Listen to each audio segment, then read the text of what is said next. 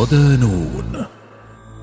يهود البلاط نخب على مقاس السلطان المغربي. مقال لعبد الحكيم الرويضي ضمن ملف يهود المغرب. عندما يهاجر أحد اليهود يفقد المغرب مواطنا لكنه يكسب سفيرا.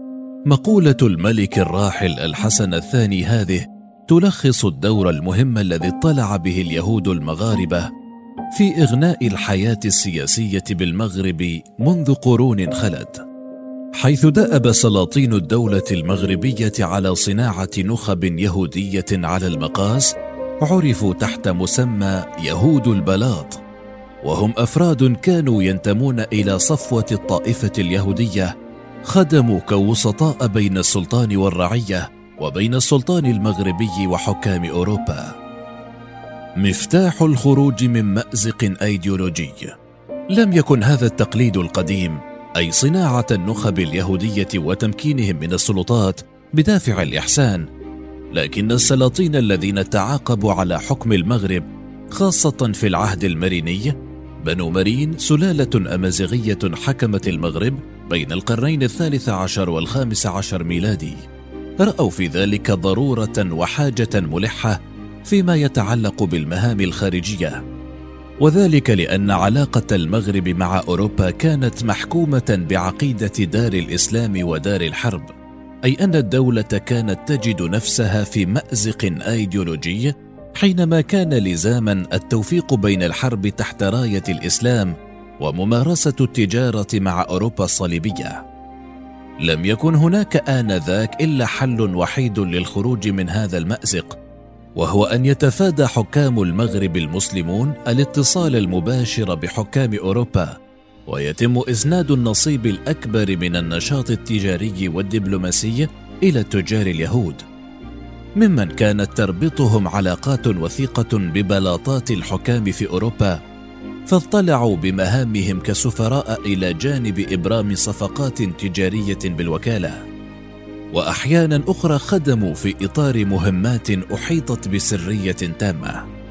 لقد تسلق اليهود المغاربة سلم النفوذ داخل البلاط السلطاني بالنظر إلى الدور الذي لعبوه في رسم المشهد السياسي للأنظمة التي تعاقبت على حكم المغرب، وعلى الرغم من أن نفوذهم كان يتراجع بين عهد وآخر بحكم علاقتهم بالبلاط التي اتسمت بالمد والجزر، فإن اليهود المغاربة كانوا يعيشون عصورا ذهبية لم ينعموا بمثيلها خلال وجودهم في بلدان أخرى، لدرجة أن الأمريكي دانيال شروتر وصف حالهم قائلا: لا يوجد في العالم الإسلامي بلد احتل فيه الوسطاء اليهود مكانة جد مهمة كما هو الشأن في المغرب، حسب ما ورد في كتابه الشهير يهودي السلطان.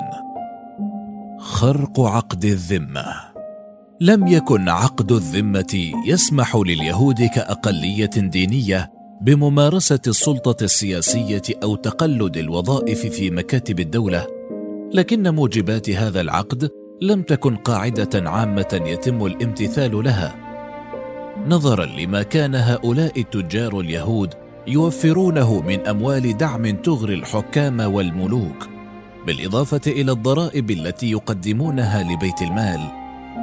إبان العصر المريني صعد اليهود إلى مراكز متقدمة في السلطة، وتميزت علاقتهم مع الدولة بكثير من التفاهم والاستقرار، وتم تعيينهم سفراء للدول الأخرى، وكانوا ينشطون الحركة الدبلوماسية بشكل ملحوظ، فحركوا مختلف الميادين الصناعية التي دفعت التجارة الداخلية أو الخارجية إلى الازدهار.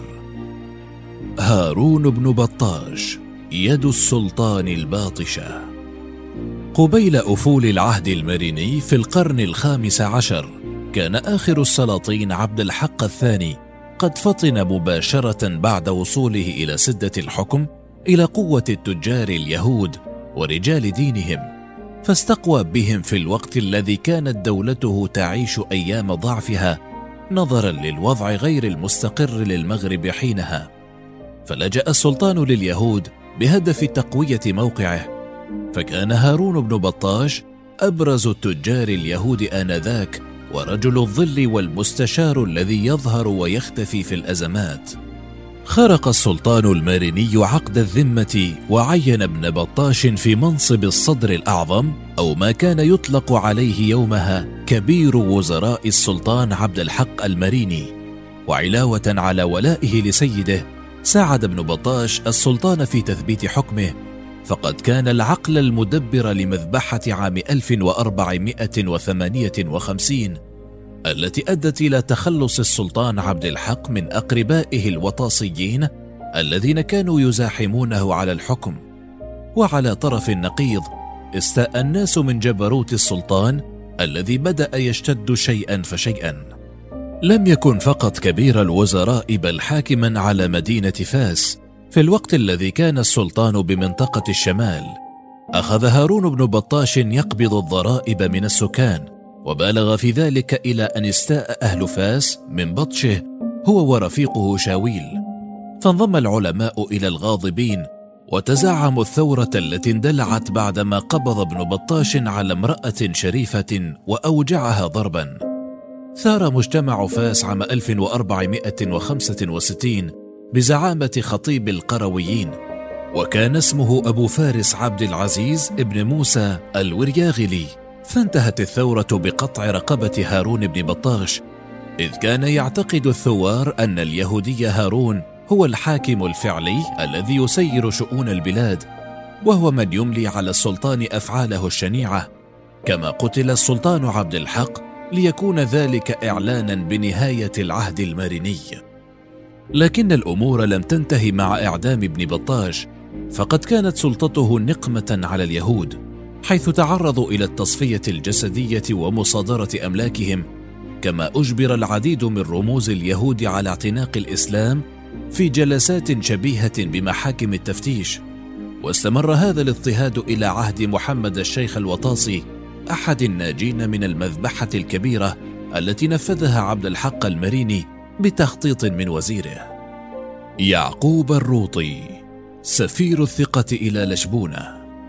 في عهد الوطاسيين فتحت المملكة المغربية أبوابها على مصراعيها عام 1492 لأكثر من 30,000 يهودي طردوا من إسبانيا نتيجة ظلم الملوك الكاثوليك في ذلك الوقت.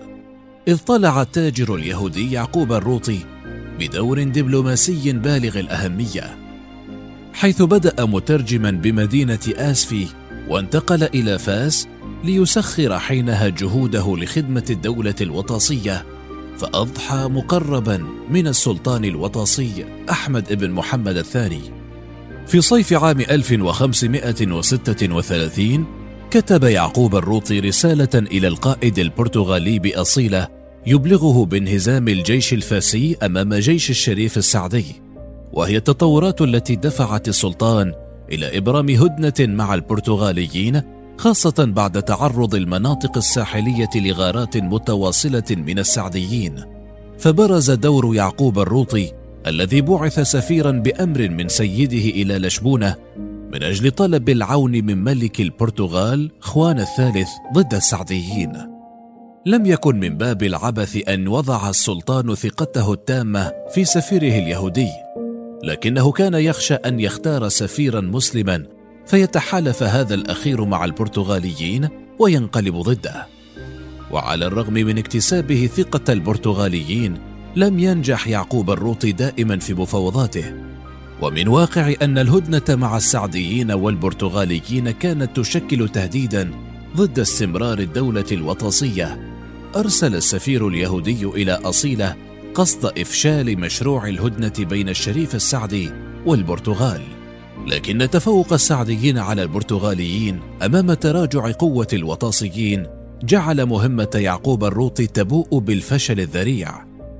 وضع متقدم ومتميز حظي به أعضاء النخبة اليهودية في بلاط السلاطين المغاربة، ليس فقط لأنهم أثبتوا ولاءهم وساعدوا الحكام على تثبيت سطوتهم والتصدي للقبائل الأمازيغية المتمردة، أو أن سفاراتهم إلى أوروبا كانت أكثر جدوى من السفراء المسلمين، بل أيضا باعتبارهم جزءا من المجتمع اليهودي النافذ ببلاطات الحكام الأوروبيين والمتمركز آنذاك في أهم مواقع التجارة البحرية.